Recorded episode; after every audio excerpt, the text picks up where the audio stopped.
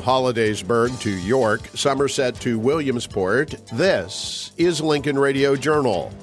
On this edition, the partisan divide in Harrisburg has seldom been so stark.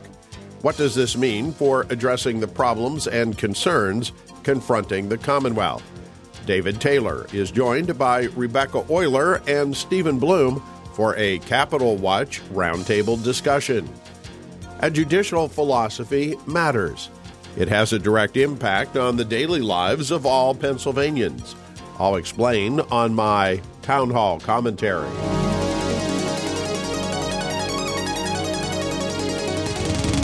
I'm Lowman Henry, and welcome to Lincoln Radio Journal. We'll get to our Capitol Watch crew in just a couple of minutes, but first, news headlines from patownhall.com. Pennsylvania has a new lieutenant governor, but she will have a very short tenure.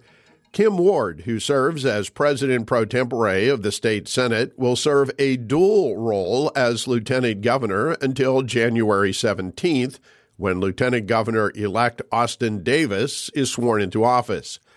The two week vacancy results from the resignation of former Lieutenant Governor John Fetterman, who was sworn in as the state's newest U.S. Senator on Tuesday taking the seat of former U.S. Senator Pat Toomey, who did not seek reelection last year. The state constitution provides for the state Senate President pro tempore to become lieutenant governor in the event of a vacancy in that office. One of the more interesting primary races this year will be the battle to become the next mayor of Philadelphia.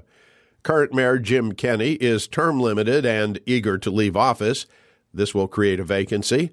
Democrats hold a lopsided registration edge in the city, meaning the primary is essentially the election.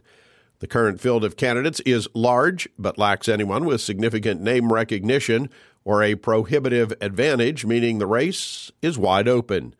Likewise, voters in Allegheny County, which includes the city of Pittsburgh, will be electing a new county executive this year. Again, the field of candidates has become crowded with no discernible front runner. Stay tuned. Speaking of Pittsburgh, the unemployment rate in the seven county region in and around the city has dropped to its lowest level since the 1970s, just 4%. That might seem to be good news, but the statistic is being driven by a lack of available workers, making it difficult for businesses to grow and expand. There is also an outflow of workers who find opportunities in other part of the country. This is reflected in census data which shows the overall population in the region continues to decline. Read about all things Pennsylvania at patownhall.com. With a Democrat in the governor's office, Republicans in control of the state Senate, and the state House evenly split, Pennsylvania state government could not be more divided. Will they be able to get anything done? Our Capitol Watch crew is here to talk about the policy agenda for 2023 David Taylor from the Pennsylvania Manufacturers Association is joined by Rebecca Oyler from the Pennsylvania Motor Truck Association and Stephen Bloom of the Commonwealth Foundation. David? And welcome once again to Capital Watch, where we keep an eye on what's happening under the Capitol Dome in Harrisburg for you. I'm your host, David Taylor, President and CEO of the Pennsylvania Manufacturers Association. With me in the studio, my main man, Steve Bloom, Vice President of the Commonwealth Foundation. Steve, great to see you.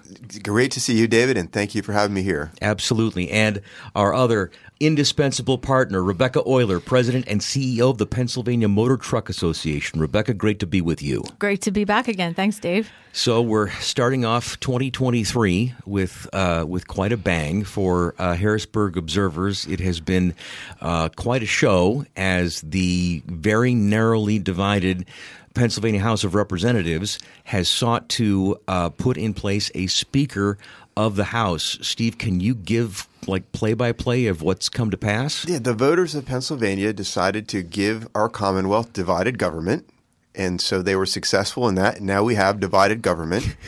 we have a Republican controlled Senate. We have a, a 50 seat Senate with 28 Republicans and 22 Democrats. Correct. And there's a clear in, in that in that body there's a clear uh, unequivocal majority Republican uh, rule. We know, we know who's in charge. Right. We know who's in charge of that chamber. we have a governor's mansion about to be occupied by a Democratic governor. Uh, and we have the House of Representatives, which was so evenly divided that at the end of the day, it's a 203 member body. There were 102 votes to 101 vote in terms of uh, who had the majority. It was a, a one vote majority. And so um, that posed all sorts of problems, but it became worse when it turned out that one of the Democrats elected uh, in November's election was actually had dis, uh, passed away before the election, but it was too late to take his name off the ballot. So you ended up with this this uh, evenly split body. A couple of other Democratic members resigned to accept higher office, and so now uh, we're in a situation where, if you just look at the raw numbers, the Republicans actually have a slight majority in the Pennsylvania House. And last week, when the House got together to try to reorganize and elect its final leadership, which is normally vested in a Speaker of the House, there was a deadlock, and there was uh, hours and hours of procedural maneuvering and so forth taking place in the chamber, and finally uh, was elected the uh, a, a, formerly Democratic member of the House as Speaker of the House, but upon his swearing in, he proclaimed that he was now going to be an independent Speaker and would caucus with neither the Democrats nor the Republicans. We are likely to have 101 Republicans 101 Democrats, and this independent Speaker of the House.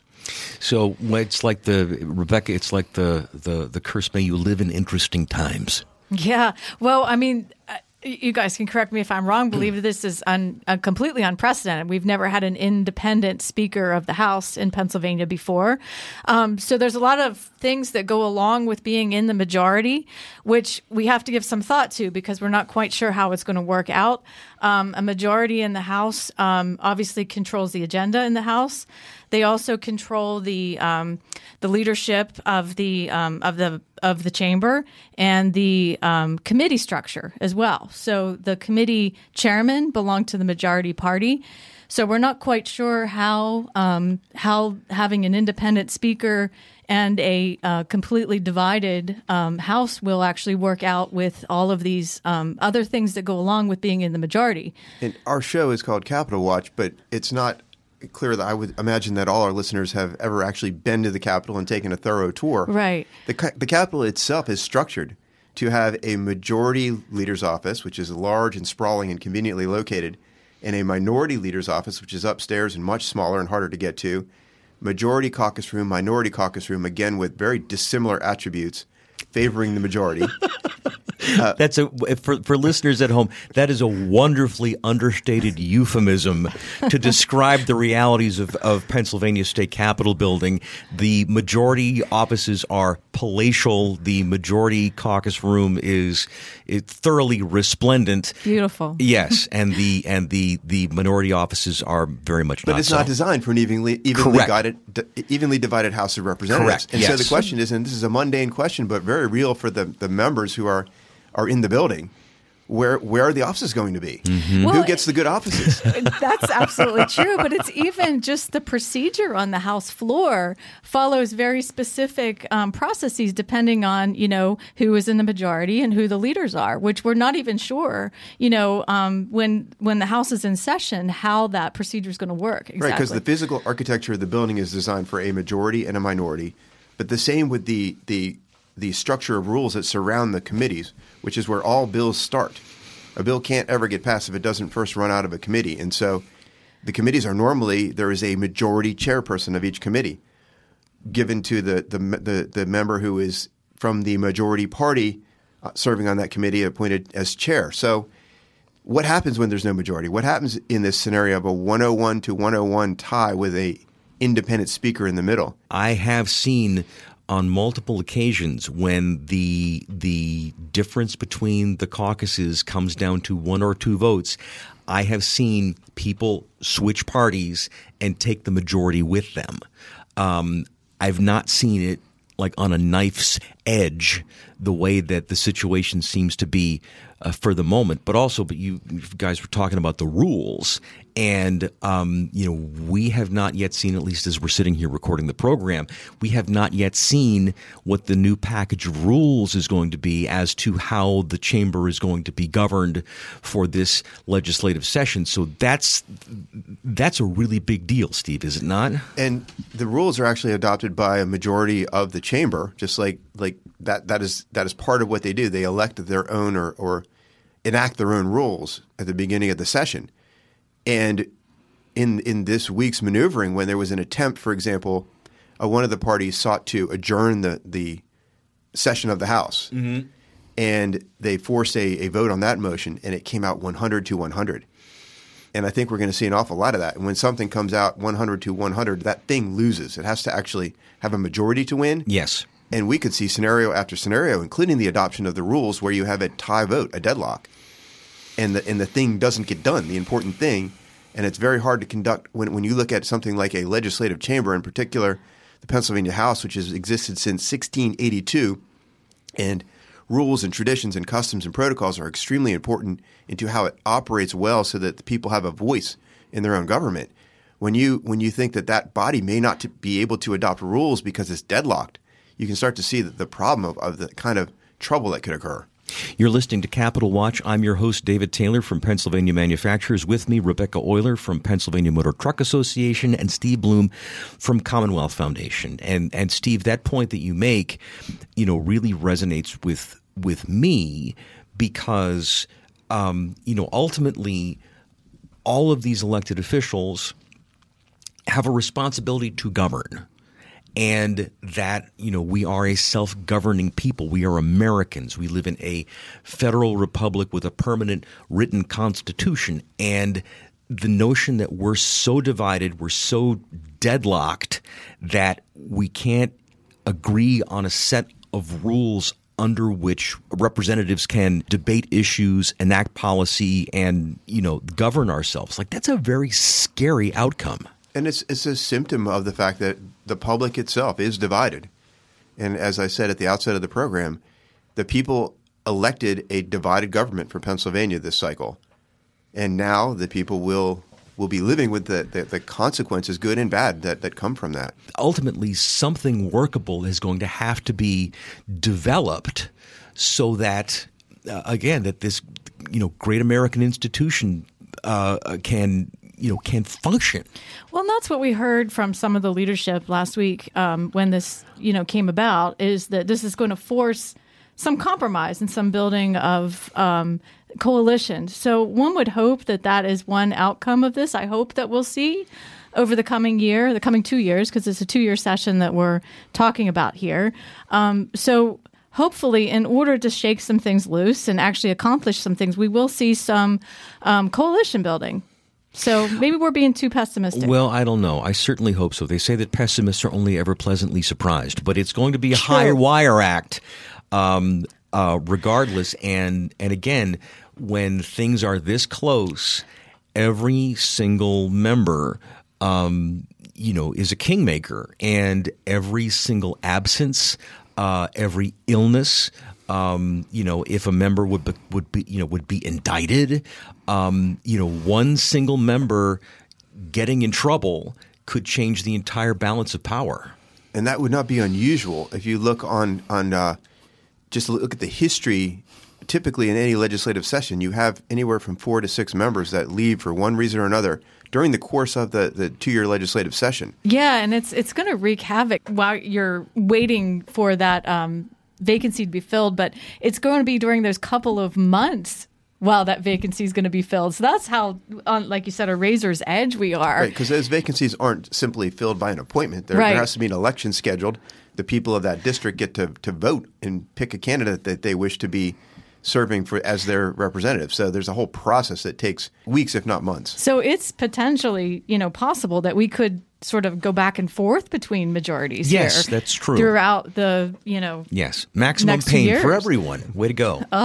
Coming up on the seventeenth, that we'll have inauguration day, and that uh, that Governor elect Josh Shapiro will become Governor Shapiro, and that uh, and that uh, Representative Austin Davis, who resigned his seat, uh, will finally take up his new office as the Lieutenant Governor of Pennsylvania. And um, you know, in recent days, we've heard the first uh, bits of news about appointments that the uh, that the governor is going to make uh, to fill out his cabinet.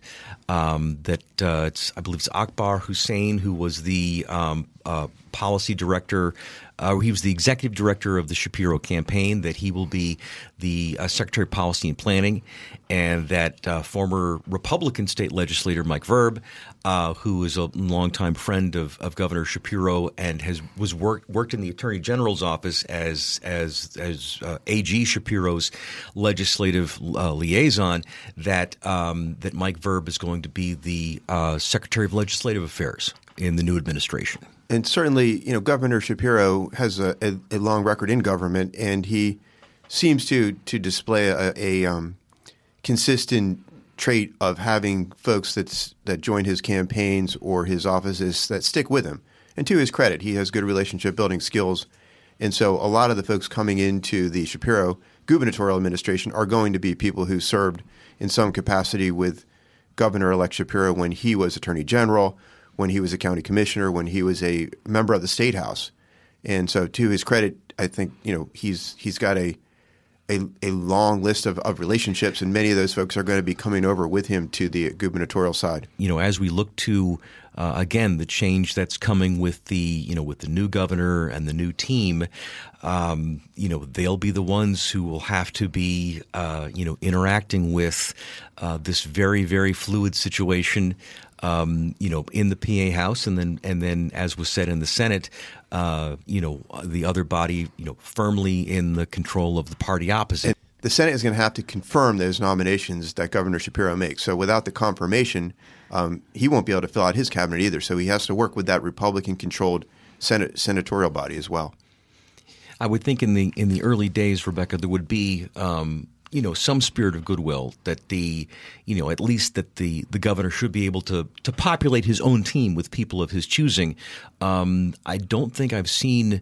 Uh, a nominee actually rejected outright, although Governor Wolf did uh, get to the point where you know he just had people acting in those offices and he never even put them forward for Senate confirmation. Yeah, that's true. In the waning years of um, the Wolf administration, they were not put forward for confirmation. So, but you're but you're right. Um, generally, there is a little bit of a honeymoon period for a new governor, um, and and the legislature will you know give them a little bit of a grace period to uh, put forward nominees and and also to um, in, in any case, a new governor will come in with new ideas and new initiatives, and the legislature will listen to those and want to hear them. So um, there will be a period that will um, will be anxious to hear what the new governor has to propose and and uh, listen to what those new ideas are. Well, the turning of the calendar to 2023 also brought um, some developments in the world of transportation. Rebecca, tell us about those. Yeah, I've been focused on these here for a couple of weeks now.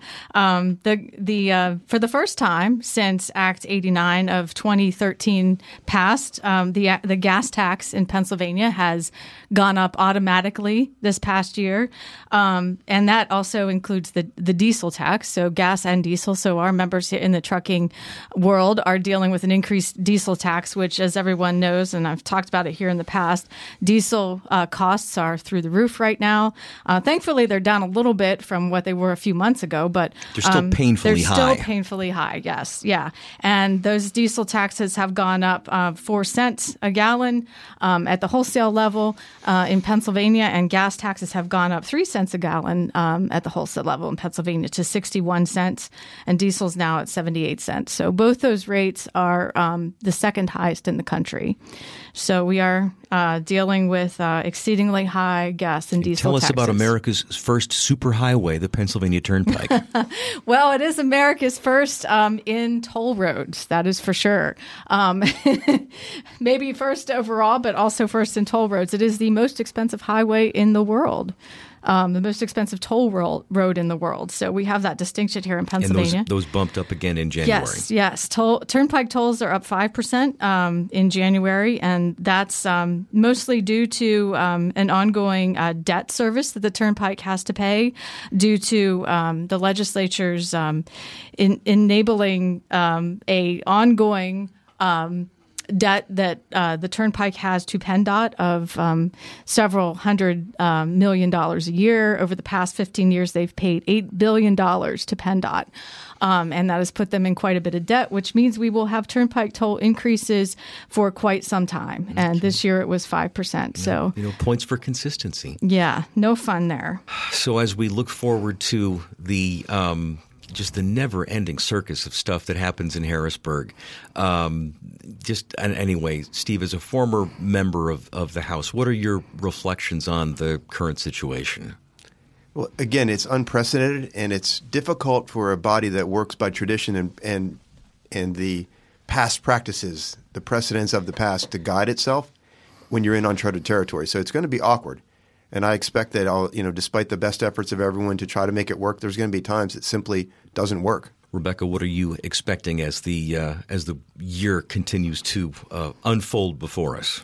Well, I think um, the combination of sort of the uh, uncertainty that we discussed in the House, along with having a new uh, gubernatorial administration come in, it's going to be a, a bumpy road here for the first couple months. Um, so we're going to have to sort of hang on for the ride. Yes. Well, against all expectations, let's hope that everybody can uh, display their best behavior to try to uh, fulfill their responsibilities and to conduct the public's business with some degree of dignity and effectiveness. So, anyway, with that fond wish, uh, we'll thank our listeners for being with us. And um, and as we check out, Steve, where can people go to learn more about you and uh, what you do? They can visit CommonwealthFoundation.org.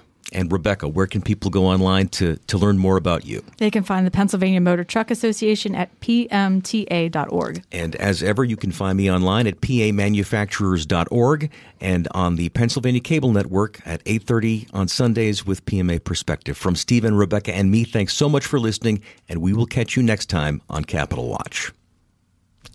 And now, a town hall commentary from Lowman Henry. Thank you, David. Judicial philosophy is not something most Americans discuss at the dinner table. It is an esoteric phrase most associate with a political science or law school class. Judicial philosophy does, however, impact the daily lives of everyone sitting around that dinner table. The judiciary is the most overlooked branch of our federal and state governments.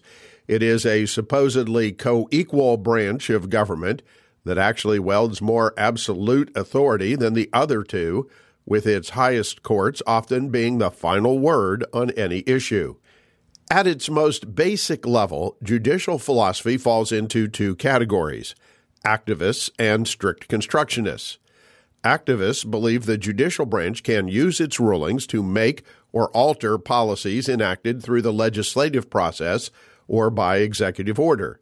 Strict constructionists adhere to the original intent of the Constitution, be it federal or state, and to the letter of the law.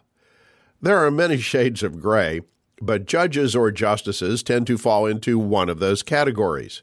Generally speaking, jurists on the left of the political spectrum tend to be activist in their rulings, while those on the right more often adhere to constitutional principles. Thus, can judicial philosophy be predictive of how an individual jurist or court as a whole may rule on any given issue? In addition to wielding virtually unchecked power, the judicial branch is also highly insulated. At the federal level, judges and justices are given lifetime appointments. At the statewide and county levels, judges and justices are elected to lengthy 10 year terms and stand for retention rather than reelection, privileges not accorded to those serving in the executive or legislative branch. This is done intentionally to remove political influence from the judicial process to the degree that is humanly possible.